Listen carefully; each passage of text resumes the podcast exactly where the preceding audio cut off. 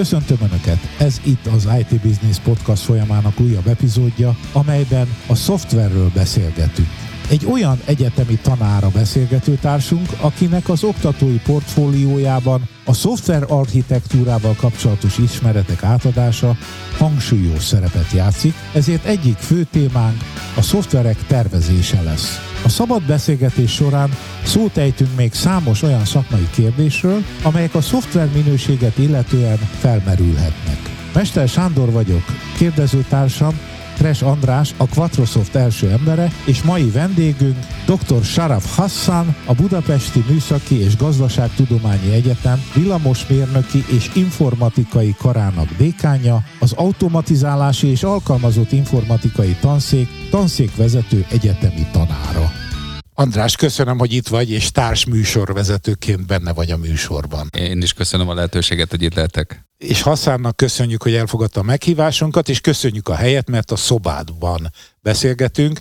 Szerintem ez majdnem elmegy egy stúdiónak is, nem? Köszönöm szépen, köszönöm a dicséretet, és köszönöm, hogy ide fáradtatok, mert ez nekem ez nagyon... Sporoltál egy órát legalább. Hát igen, és kényelmesebb, és megszoktam ezt a helyet, és szeretek itt lenni. A felvezetőben sok mindent állítottunk rólad, ugye azok igazak? Tehát valóban a szoftver architektúra az egyik fontos témád, amit tanítasz. Igen, bár hozzá kell tennem, és ez az igazsághoz hozzá tartozik, hogy ahogy az ember a feladatait bővíti, és vezetési feladatot vállal, egyre kevesebb idő jut az érdemi vagy a szakmai munkára, de azért mégis tudok ezzel boldogulni, nem lesz ezzel probléma. Kezdjük is el. A szoftverekkel kapcsolatban a leggyakrabban emlegetett probléma az kódolási probléma szokott lenni, ám a szakmailag mélyebbre merülünk, akkor látható, hogy a szoftverek felépítésekor is elkövethetők olyan hibák, amelyek akár végzetesek is lehetnek. Mit kell tudnia egy jó szoftverarchitektnek? Milyen a jól megtervezett szoftverarchitektúra? Lehet, hogy most mi hátradőlünk az adrással, és egy 40, nem, nem, nem adunk 45 percet ennek a kifejtésére. Valahogy röviden össze tudnád-e foglalni a lényeket? Igen, az András hiába szerénkedik, ő is uh, elég sokat tapasztalt ezen a területen, és uh, elég sok jó szoftvert adtak ki a kezükből, ami abba a kategóriába tartozik, hogy megbízhatónak mondható. Általában nincs olyan nap alatt. Mi a szoftveriparban is, merem azt mondani, mintákkal dolgozunk. Vannak bevált minták, azt szoktuk mondani előadásokon, hogy ezek nem optimálisak, de működőképesek, bizonyítottak az élet során. Ezek gyűjteménye sok mindenkinek elérhető formában van. Nyelvről nyelvre ez változik ennek a, a kezelés módja, de amikor tervezünk, mintákkal operálunk. És aki nem ismeri a mintákat, és valami spanyol viaszt feltalál, legalább azt hiszi magáról, akkor hamar lehet rá ismerni, hogy ezek minták. Ezek minták abban segítenek az architekteknek, hogy egy támpontként szolgálnak arra, hogy hogy lehet fölépíteni egy mondjuk egy konkurenciakezelést, egy eseménykezelést, egy több felhasználós esetet, egy szinkronizációs problémát. Mit kell tudnia az architektnek, ez az eredeti kérdés. Az architektúra nem olyan dolog, ami olyan, mint egy programozási nyelv megtanulom. Itt nagyon számít a tapasztalat.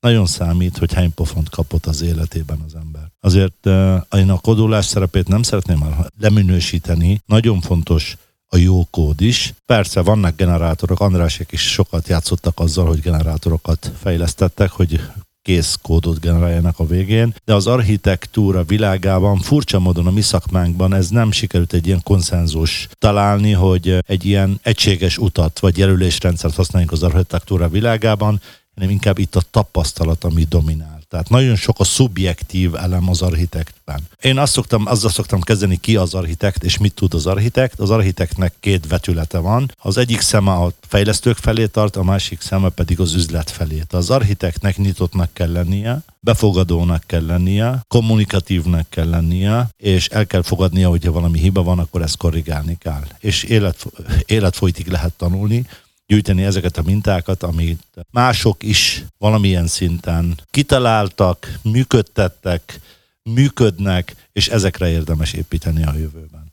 Van olyan szak, hogy MSC végén azt mondják, hogy architekt. Uh, okleveles architekt, vagy architekt csak majd később lesz valaki. Uh, ilyen fogalom, hogy architekt, szakként, ez uh, nem is lenne értelme, mert én olyan architektekben, amik ejtőernyős formában jönnek, ezekben én nem hiszek. Én azokban az architektekben hiszek, akik valamilyen, ahogy az informatikusok csúnya szóval jellemzik, sokat szívtak a a különböző aspektusokkal, megtapasztalták ezeket a problémákat, amik előfordulnak egy szoftverfejlesztése során, több szerepben szerepeltek, akár szoftverfejlesztő, akár tesztelő formában, és utána éretté váltak azzal, hogy architekt feladatokat vállalnak el. És ott kezdődik igazából a szépsége. És én nem hiszek olyan architektben, akiben nincsen ilyen vezetői skill vagy vezetői képesség, és nyitottság, és egy apró üzleti véna. Az egyetemeken általában üzleti vénáról beszélni ez bűn, de úgy érzem az informatikusoknak köszönhetően ezt a, ezt a bűnt már, már nem bűnnek minősítjük, szabad pénzről beszélni, meg költségről. És van még egy általános szabály, amit érdemes tudni. Nincs lehetetlen az informatikában pénz és idő kérdése. Végtelen a pénz és végtelen az idő, bármit meg lehet csinálni. András, jól kezdődik ez a beszélgetés, már is megdicsért téged a Hassan, vagy titeket mondjuk Nagyon szépen így. köszönöm a dicséretet. Én annyit tennék hozzá a Hassan gondolat, az teljesen egyetértek vele, tehát először kezdjen el programozni vagy tesztelni, és utána, hogyha van egyfajta vénája, meg, meg kedve hozzá, mert ez kényszerből parancsra nem megy, tapasztalat kell hozzá, egy, egy fejlesztőből például benne van a lehetősége, hogy architekt legyen, nem feltétlenül. Pont a Lengyel Lacival beszélgettünk kint, hogy azért az architekt az ne nyakkendőben üljön és ilyen mit tudom én, mindmap rajzolgasson, hanem igenis, hogyha gond van, akkor tudjon segíteni a probléma elhárításában, akár forráskód szinten is. Ez teljesen egyetértek én is. Tehát egy architekt tud fejleszteni, egy fejlesztő nem biztos, hogy architekt, hogy ez a melyik halmaz, melyiket tartalmaz a című fejezet. Igen. Hassan, vajon megmondható-e, hogy milyen a jól megtervezett szoftverarchitektúra, vagy úgy is mondhatnám, hogy ha rossz, akkor annak mi a következménye? Azért, ha valaki megnézi a szoftverfejlesztés evolúcióját, akkor azt veszi észre, hogy az őskorban, tehát a szoftver őskorban, ez pár tíz évvel ezelőtt, akkor a monolit, az ömlesztett szoftver volt a jellemző. Ahol nagyon sok ezer sort raktunk össze,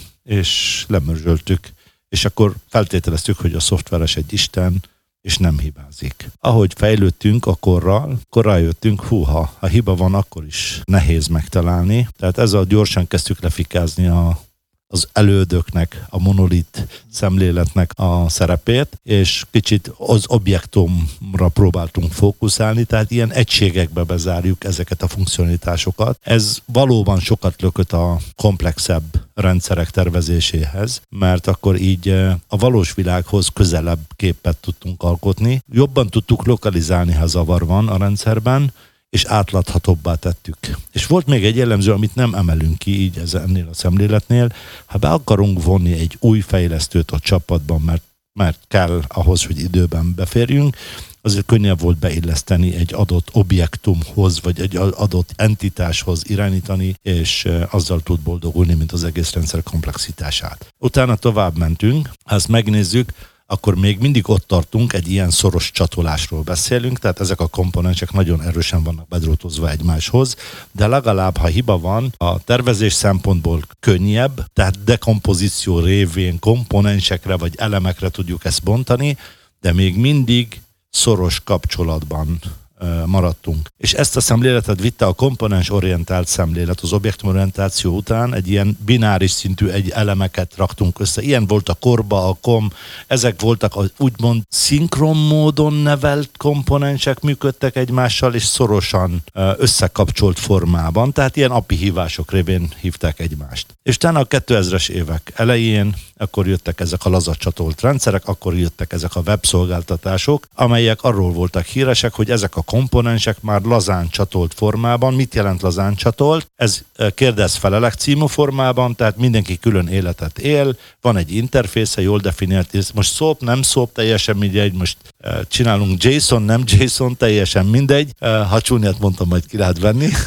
Szórakoztató volt, igen. Na, a lényeg az, hogy a lazán csatolt rendszereknek a jellemzői kettős, az egyik az, hogy aszinkron módon működnek, tehát küldök egy requestet, és majd jön egy válasz rá. A másik az, hogy jól formázott kérések formájában és válaszok formájában történik. Ez az a csatolás, ez most a komplex rendszereknél nagyon lendített előre. Persze, ha én egy repülő irányító rendszer csinálok, akkor nem lazat csatolt, hanem ott inkább más, más a feladat, de a komplexebb rendszereknél egy üzleti rendszernél, egy üzleti uh, szoftverrendszernél ezek a bevált lehetőségek. Utána persze tovább mentünk, szolgáltatás orientált architektúra, és utána most már a mikroszervizek inkább a kisebbekre próbálunk tenni, hogy akkor itt is konténerezzük azért, hogy hordozhatósága ezt megold, megoldható legyen, de ez az evolúciónak a része, tehát a monolittól a mikroszervizekig, hogyha így mentünk, akkor elég széles a skála, és ami jó ebbe a szakmában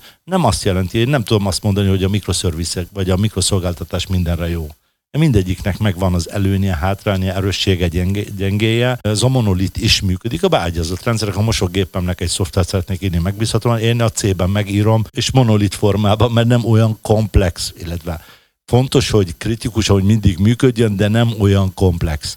De hogyha egy közigazgatási rendszert szeretnék csinálni, ott inkább a, a terjedelme miatt, a funkcionalitása miatt inkább a lazán csatolt szolgáltatásokra koncentrált formában tudom felépíteni. Amikor készültünk erre a beszélgetésre, akkor az András azt mondta, hogy a mikroszervizekről beszéljünk, ne beszéljünk, mert neked, mondtad András, külön véleményed van. Nyugodtan mondjuk most itt el. Itt az alkalom. Pont a Lacival beszélgettünk itt kint a folyosón erről a dologról, és ő egy érdekes szempontot mondott, hogy vannak azok, akik azt mondják, hogy egy mikroszerviz az egy felületet biztosít, és jó napot kívánok, a Laci azt mondta, hogy a Martin Florernek nézett valami előadását, hogy egy mikroszerviz az az, amit egy két pizzát megevő csapat, azaz 6-8 fő tud fejleszteni, és az egy. Na most az, annak azért néhány tíz hívható felülete lehet, így ezzel tudok azonosulni, de hogyha, mit tudom én, van egy BPM rendszer, amit a maga csak a BPM engine, aminek van mondjuk 200 hívási pontja, és azt szétdobnánk 200 mikroszervizbe, hát én a sok sikert kívánok azoknak, akik ezt szétdobják, mert vannak, akik azt mondják, hogy minden külön hívható bogyót tegyünk külön. Na ott lesz akkor az a néhány száz, néhány ezer darab menedzselhetetlenné váló történet, de ez a fajta megközelítés, amit a Laci mondott, hogy egy 6-8 fő által karbantartott alrendszer, aminek van pár tíz hívási pontja, az egy mikroszerviz, ezzel tudok teljes mértékben azonosulni. Na itt van ez az alapdilemma, amivel, azzal, amivel kezdtem, hogy nincs konszenzus az architektúra világban. Az a fő probléma, hogy én, én nem lennék annyira, én szeretek kategorikusan eh, fogalmazni, de én nem lennék annyira határozott ebbe a kérdésben, mert a feladattól függ. Ez vannak olyan feladatok, ahol eh, most ha 200 kis mikrokomponens van, és tudom mindegyiknek külön kis funkcionalitása van, az több esetben attól függ, hogyha az egyik intenzív hívások, ez akár egyet tudok vele érteni. Egy, egyébként az esetek többségében igazad van, hogy itt inkább nagyobb interfészt, nagyobb csomagot tennék egy helyre, mert azért a sokassága a szolgáltatásoknak ennek működtetése, és itt van az alapvető probléma az architektek világában. Az architektek néha olyan, mint a fejlesztői múltjukból fakadóan, azt hiszik, hogy ott ér véget a szoftver, amikor már letettük a pontot, teszteltük, leszállítottuk. Ott kezdődik az élet. Ott kezdődik, ott kezdődik az, az egész. Igen, az, hogy az architekt nem veszi figyelembe, mibe kerül majd ennek a föntartása, és akkor beszélhetünk az zero adminisztrációról, meg ezek a jó marketing szavakról. Itt nagyon fontos az architektben ez a üzleti vagy anyagi érzés, hogy mibe kerül majd ennek a működtetése. És ő mennyiért vállalná el legolcsóbban ennek a működtetése. Amikor szaporodnak így a, a komponensek, nem kell sok matematika hozzá, hogy le, tud, le tudjuk vezetni, nagyobb valószínűsége lesz annak, hogy meghibásodik egy elem, és a lazáncsatolás valóban ki lehet iktatni ezt, de ha szükség van erre a funkcionalitásra, akkor megnézném, hogy ilyenkor mit csinál az architekt. Tehát itt azért architekteknek az utó a követésnek is a, a, a helyzetét is kell értékelniük, és ennek megfelelően kell megtervezni a, a szoftver. A mikroszervizekkel mindig van az a tévhit, a mikronévből fakadóan csak egy nagyon pici. Nem azt jelenti, nincs egy általános elv arra, hogy egy hívás, egy metódus vagy tíz metódus van benne.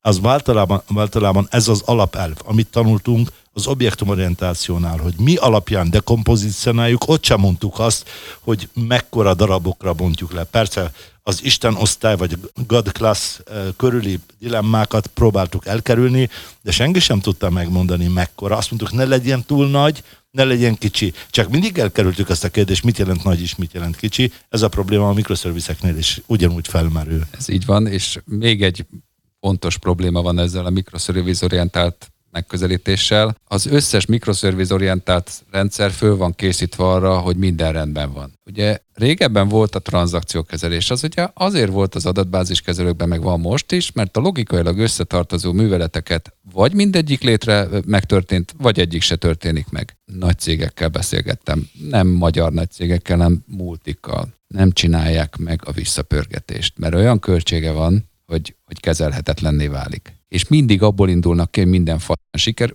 minden nagyon jól sikerül. És Ez akkor, Andrásos volt. És, Ez Andrásos, hát és végül is utána így történik.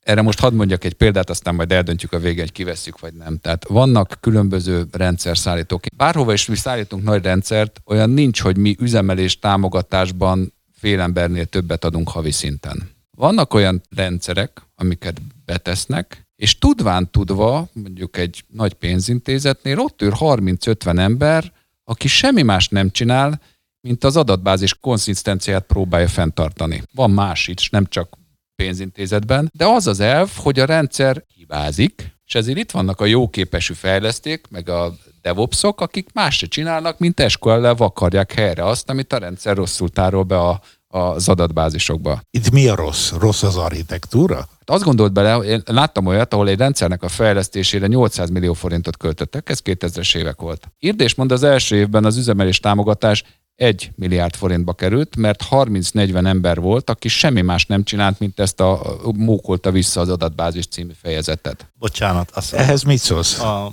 Sándor azt kérdezte, hogy rossz-e az architektúra. Persze, hogy rossz az, az egész megközelítés. Azt szoktam mondani, hogy a, a rossz szoftverfejlesztők ellen nincs recept. Tehát ez a, ez, ez nem a, jól hangzik.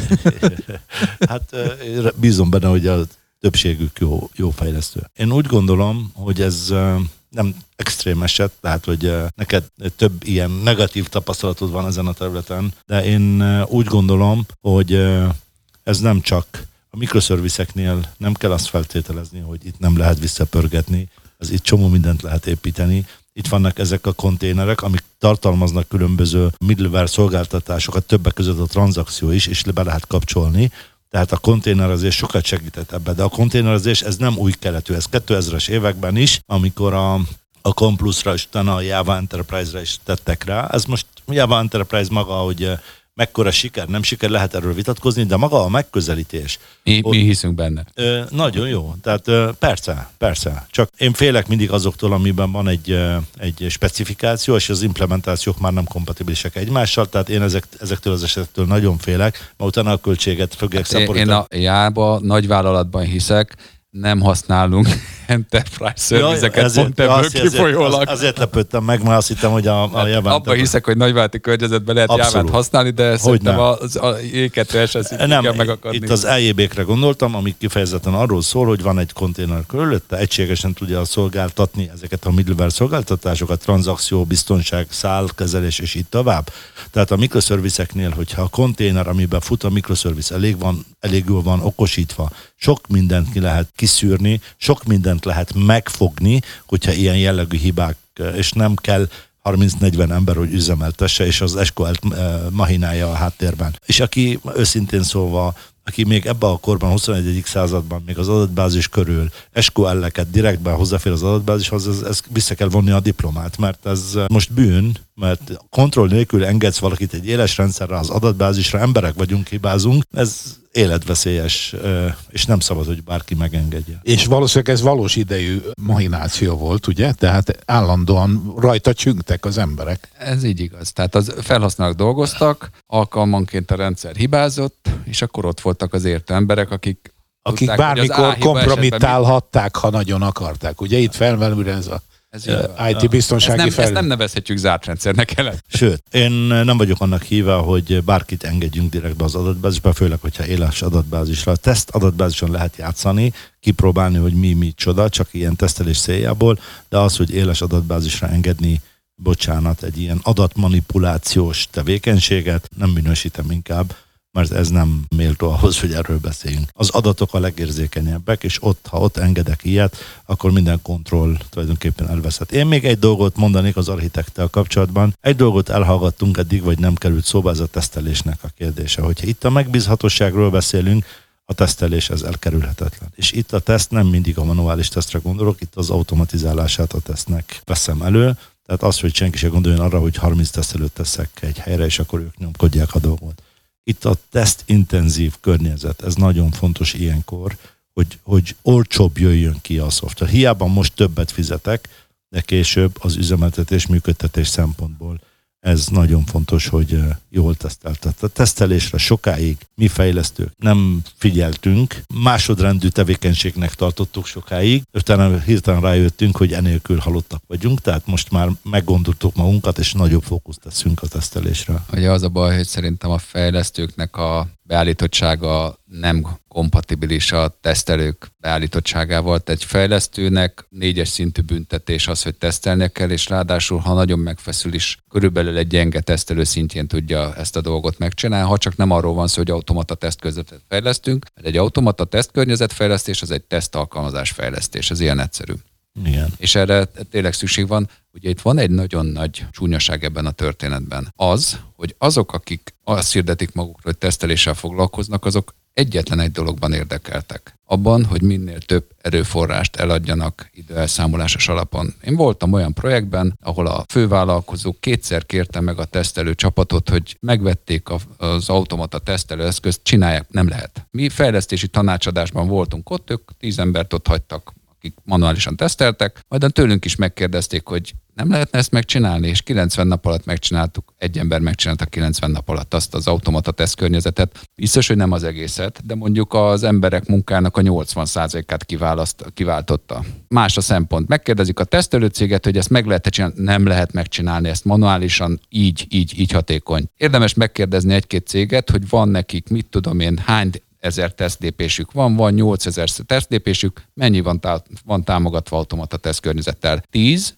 20 százalék holott ezt 80 százalékig el lehetne venni, akkor hirtelen felszabadulna azoknak az embereknek a 70 százaléka, aki a teszteléssel foglalkozik. András helyesen a valóságot teszi hozzá, de ez nem a szakma szépsége, hanem ez a üzleti Ezt trükkök. üzletnek hívjuk. Igen, így üzletnek hívjuk, amit nem lehet szétválasztani, de mégis szét kell választani. Én erre mondtam azt, hogy a tesztelés nagyon fontos, főleg az automatikus tesztelés, és a lefedettsége a teszt eseteknek minél magasabb legyen, mert ez megtérül hosszabb távon. Az, hogy ki milyen trükköket TNDM alapon mit akar eladni, ez már az üzlet, mert van üresen járó erőforrás halmaza, és el akarja adni. De ez más, mint a Figyeljetek, szakma. Én azt mondom, hogy két-három manuális tesztelésnél elfordítással meg lehet csinálni annak az automatáját. Körülbelül ez az igazság. Ha valamit egyetlen egyszer, egy futásra, egy migrációra csinálsz valamit, arra ne csinálj automata tesztet, mert az egyszer fog futni, nem fogod regressziósan tesztelni. De neked van egy rendszered, amiből folyamatosan adod ki a release-eket, hogyha egy éven belül van három release megéri megcsinálni az automatát. Igen, és mivel a téma az architektúra,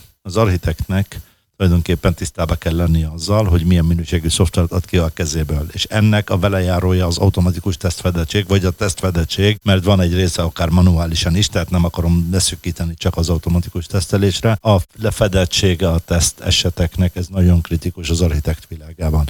Régebben, amikor manuális teszteléssel nem fordítottunk erre nagy figyelmet. Ahogy komplexebbé válnak a, rendszerek, nagyon sok bekerül az, hogyha bent marad, biztos marad valami hiba, de csökkentsük a, a hibák előfordulási esélyeit az, azáltal, hogy sokat tesztelünk, vagy sok teszt esetet fedünk le az architektúra feltételezésénél is.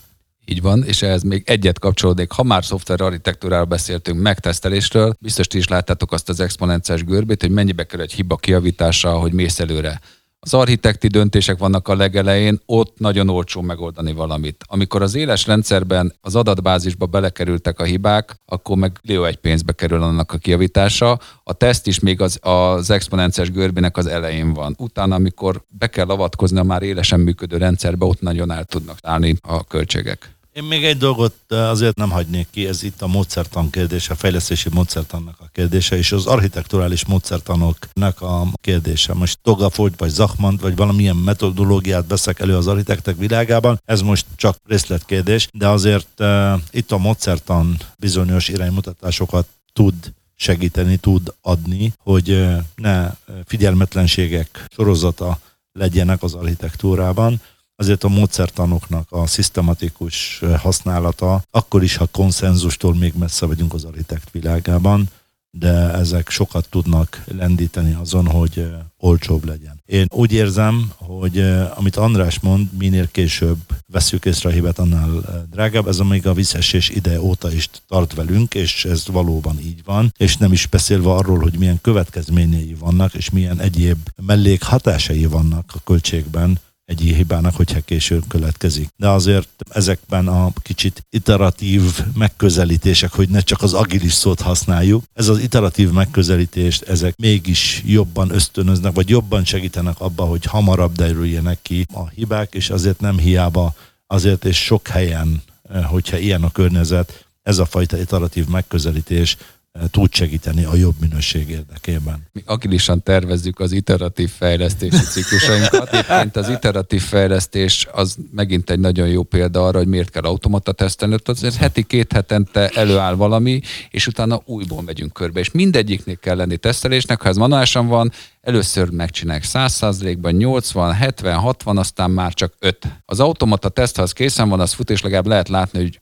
jó vagy nem. Piros vagy zöld. Mi is szoktunk ám hibázni, sőt, mi több hibázunk is sajnos, tehát az nem hibázik, aki nem csinál semmit, de abból próbálunk tanulni, és most nálunk is tipikusan egy ilyen automata fedettségi projektünk van, amivel növeljük az automata tesztek fedettségét. Mert amikor nagyon sokszor adsz ki release óhatatlan, hogy a tesztelésnek a rovására szokott ez menni, főleg ha időnyomás is van. Igen, és mivel itt mondtam az előbb, az architekt az az ember, aki üzleti szempontokat is képes figyelembe venni. Ágyúval nem lövünk verébre, mert azért nem szabad túlméretezni ezt a dolgot. Más a kritikus rendszer, és más a mindennapos használatos rendszer. Tehát van olyan rendszer, hogyha leáll kettő percre, akkor nincs nagy probléma. De egy banki rendszer, vagy egy vezérlőrendszer, egy repülő, vagy kritikus rendszerek kategóriába tartozó, ahol végzetes lehet egy hiba, ott más-más előírások, más-más megközelítések és más-más tesztelési szigorúságok kerülnek elő. Ezért az architektnek tudnia kell pontosan ez a trade-offot, ezt a balanszot csinálni, hogy mi mibe kerül és meddig éri meg. Azért a teszt eseteket lehet úgy is csinálni, hogy minden apró mozdulatot is tudjunk tesztelni. Itt a kérdés az idő meg a pénz, ami ezzel kezdtem, hogy a nincs lehetetlen, csak idő és pénz kérdése. Itt azért az a megéri című dolgot kell tudnia mérlegelni egy architektnek, mert különben olyan drágán fogja eladni a szoftveret, hogy senkinek sem fog kelleni. Ez nagyon hasonlít ahhoz, hogy a Gartnernek nincsen javaslata arra, hogy az IT költéseknek hány százalékát költsed IT biztonságra. Ugyanez a kérdés, ez a teszteléses Abszolút. dolog, egy valaminek a bekövetkeztét próbáljuk le. Nincs mérőszám így hozzá. Nincs mérőszám, mert a végtelent is el lehet költeni, és akkor se vagy százszázalékosan biztonságban. E, így van. És az kérdezte a, a Sándor az elején, hogy van-e olyan szak, vagy olyan specializáció, ami architekt, és határozottan azt mondtam, hogy nem van ilyen, hogy szoftverfejlesztés, ebből evolúcióban megyünk fölfelé, de van olyan, hogy IT biztonság, és ez az utóbbi tíz évben ez kritikussá vált. Én nem csak a jó minőségű szoftver, a biztonságos szoftver fogalmát is szeretném, hogyha ez köztudatban kerülne. Nálunk vannak ilyen kurzusok, ahol az IT biztonság szakemberek és a szoftverfejlesztők együtt csinálnak egy, eh, egy, egy kurzust a mester és alapképzés utolsó fél évére, Pont azért, hogy eh, felhívják a figyelmet arra, hogy hogy tudunk nagyobb biztonságot biztosítani ezáltal, hogy így tervezzük a szoftvert, és így fejlesztjük. Tehát biztonságra tervezünk, és biztonságra kódolunk. És ezek a szempontok, ezek egyre kritikusabbá válnak, mert itt nem csak a hibás működés, ezt, ezt is lehet minősíteni, ha, ha feltörhet egy az is hibás működésnek, de ez másfajta hibás. Tehát nem a funkció hibás, hanem sikerült beferközni egy illetéktelennek egy a szoftverünkben, és ez ellen hogy tudunk, ez nem azt mondani, hogy százszerzékön kivédeni, hanem az, hogy csökkenteni az esélyt annak, hogy támadható legyen a szoftver. Igen, nagyon köszönöm, hogy ezt szóba hoztad, hiszen ez egy kötelező része, hogy az architektnek arra is kell figyelnie, hogy maga az architekt olyan szerkezetet, olyan szoftver architektúrát hozzon létre, ami garantálja az IT biztonságot is, ugye? Tehát egy másik szempontot is behoz ebbe a tervezésbe. Igen, és van most egy újabb uh, divat, ami ez az energiahatékonysági szoftver. Tehát ezek a szempontok, amik eddig uh, nem azt mondom, hogy uh, nem voltak fontosak, csak nem kerültek elő olyan súlyjal, mint az utóbbi időben. Ezek a zöld szoftverek, most már kezd terjedni ez. Ami azt jelenti, hogy a számítási műveleteket kevesebb energia Optimalizáljuk, igen, és főleg itt, a, végre. főleg itt a mobil eszközökön futó szoftverek esetében ez kritikus, mert ezért hamar fogyasztják az akkumulátort, és gyakrabban kell tölteni a telefont, ami nem biztos, hogy...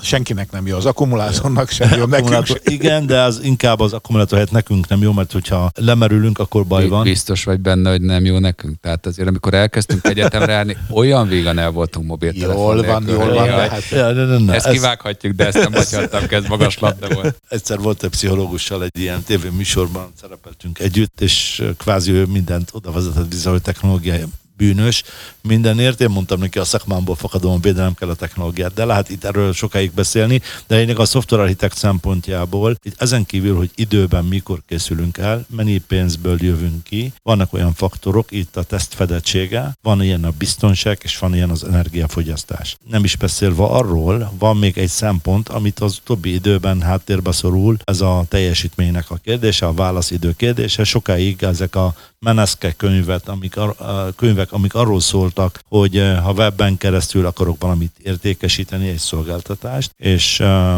két szekundum fölött van a válaszidő, akkor a vevők vagy felhasználók egy része, nagyobb része elfordul a szoftvertől, mert nincs türelme, nincs ideje várni, tehát itt vannak olyan teljesítmény alapú válaszidőszerű kritérium, amire szintén figyelni kell, tehát gyors, biztonságos és közben zöld, a tesztfedettségek. Ezek persze ezért lehet itt egy úgynevezett optimalizálni, vagy ilyen költségfüggvényt fölállítani, hogy akkor mi a fontos és mi a fontosabb, de ezek a szempontok az architekt fejében meg kell, hogy jelenjenek, akkor is, ha ezt a szempontot lepipelje, hogy jó, nullával veszem ennek a jelentőségét, de tudjon róla, hogy vannak ilyen szempontok már. Így fejlődünk, vagy, fejl, vagy fejlődnek a követelmények velünk szemben ezen a területen. Egy érdekes dolog, hogyha belegondoltok, régebben volt egy ilyen ökölszabály, mit tudom én, egy rendszer bevezetésnél három csomó doboz van, van egy doboznyi hardware, van egy doboznyi szoftverlicenc, meg van egy doboznyi szolgáltatás. A szoftver tekintsük konstansnak.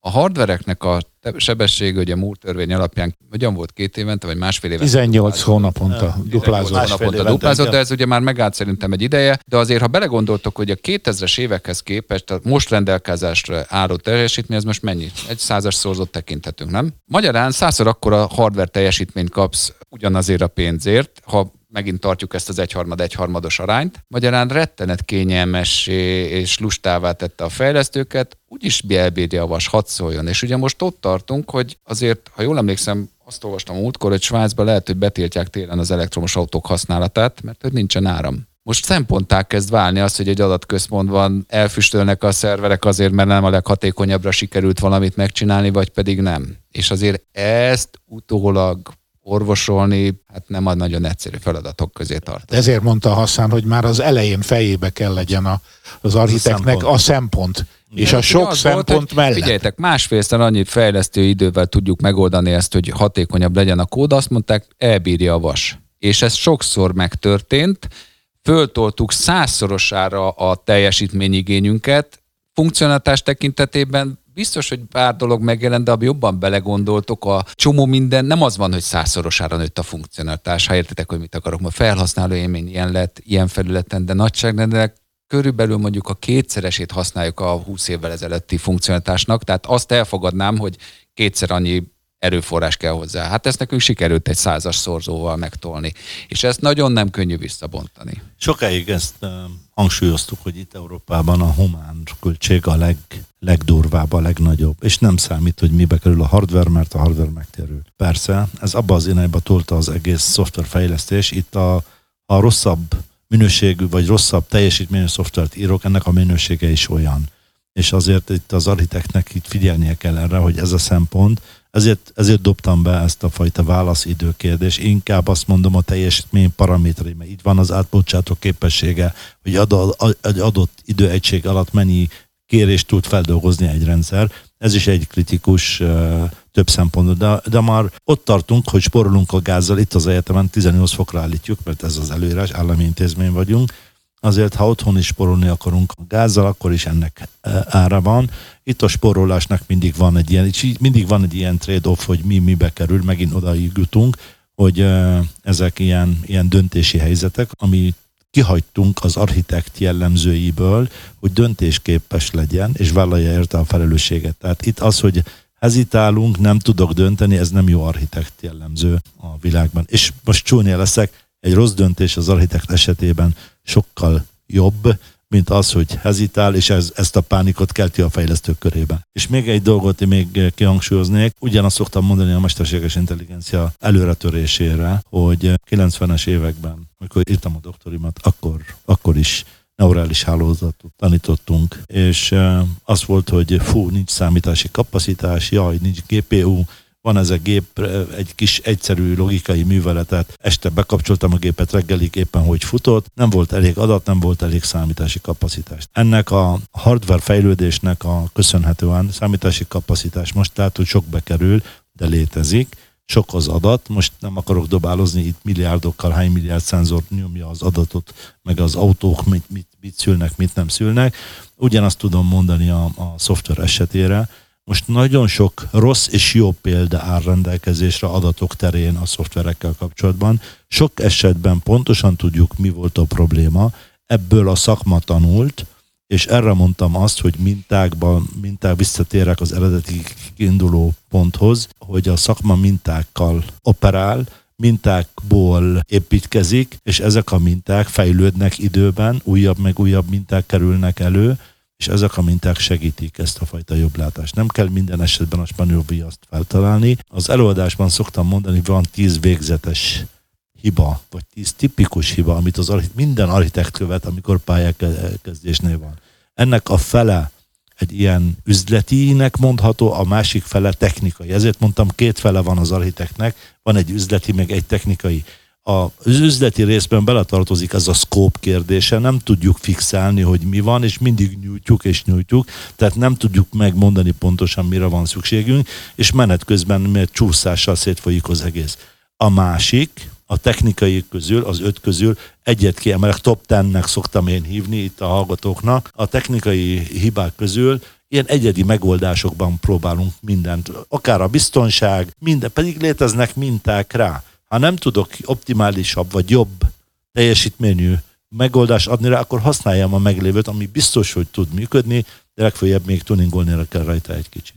Arra gondoltam, hogy behozok ide egy másik témát. A Hassan arról beszélt, hogy minták, gyakorlat, tapasztalat az, amiből jó architekt lesz erre nagyon haj az az, hogy amikor hozzánk jön valaki dolgoznak Vatroszobba, én azt látom, hogy nálunk azokból lesz, azok maradnak nálunk, akik azon túl, hogy tanulták is ezt, az kevésbé fontos, mint az, hogy ez a hobbijuk, amivel állandóan foglalkoztak. Tehát ahhoz képest, hogy mennyi egy egyetemi képzés által betendő gyakorlati feladat, ahhoz képest ő sokkal többet megcsinál, mert ahogy hazament, leült és kütyüzik, és valamit csinál, és gyűjti a gyakorlatot és akkor itt vannak ezek a gyors talpaló iskolák. Hat hónap, és képlet, képzetfejlesztő leszel. Ez az ígéret. Hát, én is a véleményemet ismered, és jól, jól minősítetted a témát, hogy megosztó, mert nekem határozott véleményem van erről, és több IT Business fórumon már kifejtettem ezt. Nem baj, ha még egyszer elmondod. Én, én, még nem tettem meg, én is szeretnék rá erősíteni erre, hogy mint ugye nekünk nagy megbízhatóságra rendszereket kell fejleszteni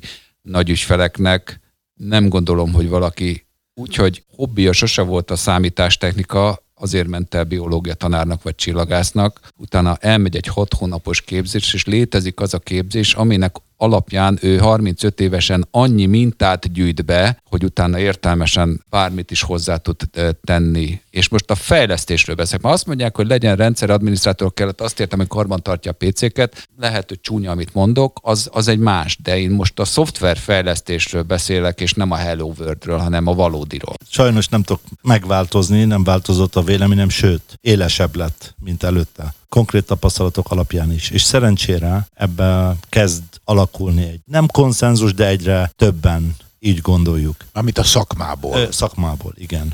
Én ezekben a csodákban nem hiszek. Ezek pocselegvések, egy adott helyzetet kihasználva, rosszul pozícionálva, azt szoktam mondani viccesen, kellenek az asszisztensek a mi mérnökeinknek. Ez erre jó. Én nem hiszek olyan architektben, biztos csodák vannak előfordulhat egy Jenny, aki úgy született, hogy mindent tud. Az már Ez- 8 éves korától számítógépet püföl. Igen, lehet. igen, azért mondtad. Az lehet. Nagyon fontos volt az Andrásnak, hogy van egy előélete annak. Abszolút, Itt, de- itt nincs előélet. Abszolút. De ezek a csodákban, hogy hirtelen eh, add ide magadat, és hat hónap múlva ilyen architekt, meg fejlesztő leszel, ez jó beetetésnek, de másra nem. Valakitől azt kérdeztem, hogy eh, tudja az illető, mit jelent konvergencia, hogy konvergál egy algoritmus, azt nem kell tudni, mondom, befejeztem a beszélgetést. Tehát innentől kezdve, aki ebben a szakmában, főleg ennyi adat mellett, amiben most működünk, és fejlesztésről beszélünk, nem felhasználó. Felhasználó lehet bármelyik szoftverre tanítani, hat hónap alatt egy ember, tehát ez nem... nem Kevesebb is elég. igen, egy Python környezetre, egy Java környezetre, egy,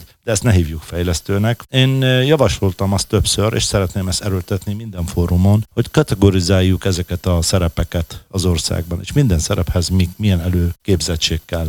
8 éves kora óta manipulálja a gépet, milyen előírások legyenek érvényesek rá. Mert az építőipar ezt elég jól tudta, van építőmérnök, van műszaki vezető, van munkás, van, minden van, tehát ez, ez a szerencse. Az informatikában Sajnos a magyar nyelvben ez az informatikus szó, ez, ezt mindenki használja, és ez összekeveredik. Ez az ember, akinek van szolid alapja, és erre vevő. Valóban lehet, hogy még egy környezetet nem ismer. Adjál rá két hetet, emlékszel, így, András, amikor kollégiumban voltunk, a villamosmérnöknek semmi sem lehetetlen. Van jegyzet hozzá, akkor holnap megyek vizsgázni. Tehát eh, van egy ilyen szemlélet, mert tanítottak minket gondolkodni, és és tanulni. Ez az alap, ez, a, ez bűn lenne azt mondani, enélkül az alap nélkül lehet stabil, fenntartható fejlesztésről beszélni. Tehát én nekem a véleményem erről, ez a divat furcsa módon Magyarországon ez túlzottan visszük ezt, valaki kihasználják ezt a helyzetet, hogy itt kevés a, a legalább mondva azt mondjuk, hogy kevés az informatikus, azért Amerikában meg ilyen nyugatabbra nem annyira divatos ez a megközelítés. Valóban vannak olyan feladatok, amihez nem kell egyetem. Ezt, ezt ismerjük el, és ez teljesen rendben van. De ezek, amiről beszélünk, architekt, felelősség, döntés, metodológia, módszertan, egy eh, kis természettudományi affinitás ahhoz, hogy ez működjön, ezek nélkülözhetetlenek egy Na, működő ez nem hat esetében. hónap. Ez nem hat hónap. Ez már ha hat hónap lenne, akkor hidd el nekem, ezt mi is eh, meg tudtuk volna csinálni, de ez, ez a érettség, ahol a gyerek születéshez akkor is kilenc hónap kell, akármit csinálsz. Tehát innentől kezdve van egyfajta érettségi folyamat, és az egymásra épülési folyamat. Ezért mi úgy hívjuk, hogy az előtanulmányi rend. Tehát azért nem a nyolcadiktól nem az egyetemre hozzuk, hanem azért a gimnázium. Egy kicsit más szinten van ismétlés is benne, csak azért az érlelési folyamat, ez nagyon fontos az emberi agynak. Innentől kezdve a szoftver nem lehet másképp. A szoftver egy, az informatika egy fiatal szakma. Más, mint az építő, a villamos, meg a többi terület. Ez a fiatal szakma, ez hirtelen egy ö, nagy igényeket fogalmaztak meg a szakma iránt. Itt a digitalizáció boom, a mesterséges intelligencia boom, újabb igényeket és igényeket fogalmazott meg, és innentől kezdve ez adta ezt a lehetőséget, hogy azt, azt gondolják egyesek, és nem rossz indulatból mondom ezt, hogy kompenzálni tudják ezt. Mindenki, aki céget működtet, aki hosszabb távú céget működtet, rájött, hogy egyetemi végzettség nélkül ezek a cselekvések nem jutnak célba. És ezt most lehet kombinálni online, meg egész életemben tanulok, rendben van, lehet online kurzusokat tenni hozzá. Ha megvan az alap, onnan tovább fejlődni sokkal könny- könnyebb. Aki hisz a hat hónapban, azt mondom egészségére, nem kommentálom az eseményeket. Erre mondja azt a Füzeri Csabi kollégám, hogy a szoftverfejlesztés azért valahol egy bonyolult feladat. Igen, én azt mondom, hogy eh, az egyik legbonyolultabb feladatok közé tartozik ez a komplexitás, átlátni, amit képviselnek különböző szoftverek. Lassan közeledünk a beszélgetésünk végéhez, és valahogy egy másik nézetből nézzünk rá a szoftver tervezése és a szoftver minőségre. Vajon azoknak, akik nem szoftverfejlesztők, de professzionálisan vásárolnak céges szinten szoftvereket, esetleg egyedi szoftverfejlesztő cégektől, hogyan válasszanak fejlesztő partnert? Mik azok a fő szempontok? Itt azért gyűlt erősen azo- azoknak a szempontoknak a sora, amelyek leírják azt, hogy mi mindent kell tudnia egy jó szoftverfejlesztő, és most már nem Aritek, hanem cégnek? Ez nagyon jó kérdés, mert itt az előadáson azt szoktam mondani, ez az információ, amit itt átadunk egy kurzus keretében, vagy ez a kompetencia, szabad így mondani, ez nem csak akkor fontos, hogyha fejlesztő cégnél dolgoznak a kollégák, hanem a megrendelő oldalon. Sani, lehet, hogy sejtettél valamit. Nyilvánvaló, hogy okosnak Igen. kell lenni a megrendelőnek Igen. is. Sőt, én azt mondom, ez az együttműködés, a megrend, főleg az egy-egy szoftverről beszéltél. Igen. A, ez a értjük egymást. Most lehet business analyst, lehet mindenféle interpretációkat adni.